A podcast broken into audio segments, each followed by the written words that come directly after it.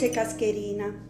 Questa è la storia di Alice Cascherina, che cascava sempre dappertutto. Il nonno la cercava per portarla ai giardini. Alice! Dove sei, Alice? Sono qui, nonno. Dove qui? Nella sveglia. Sì, aveva aperto lo sportello della sveglia per curiosare un po' ed era finita tra gli ingranaggi e le molle. Ed ora le toccava di saltare continuamente da un punto all'altro per non essere travolta da tutti quei meccanismi che scattavano facendo tic-tac. Un'altra volta il nonno la cercava per darle la merenda. Alice! Dove sei, Alice? Sono qui, nonno! Dove qui? Ma proprio qui, nella bottiglia. Avevo sete. Ci sono cascata dentro. Ed eccola là che nuotava affannosamente per tenersi a galla.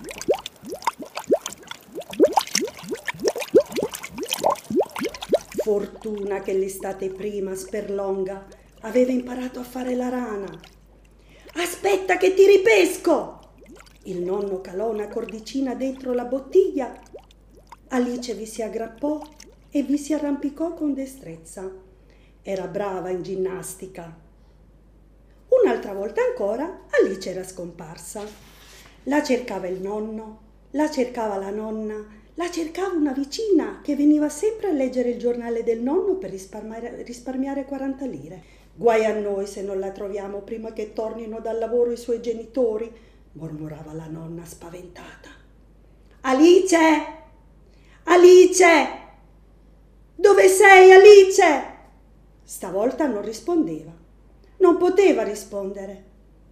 Nel curiosare in cucina era caduta nel cassetto delle tovaglie e dei tovaglioli e ci si era addormentata. Qualcuno aveva chiuso il cassetto senza badare a lei. Quando si svegliò, Alice si trovò al buio, ma non ebbe paura.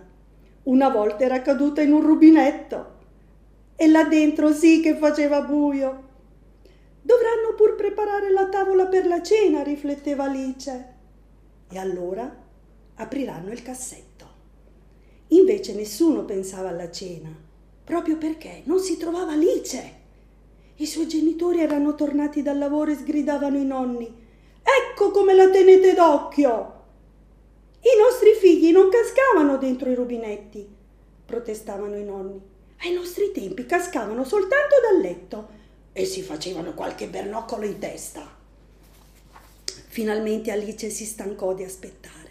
Scavò tra le tovaglie, trovò il fondo del cassetto e cominciò a batterci sopra con un piede.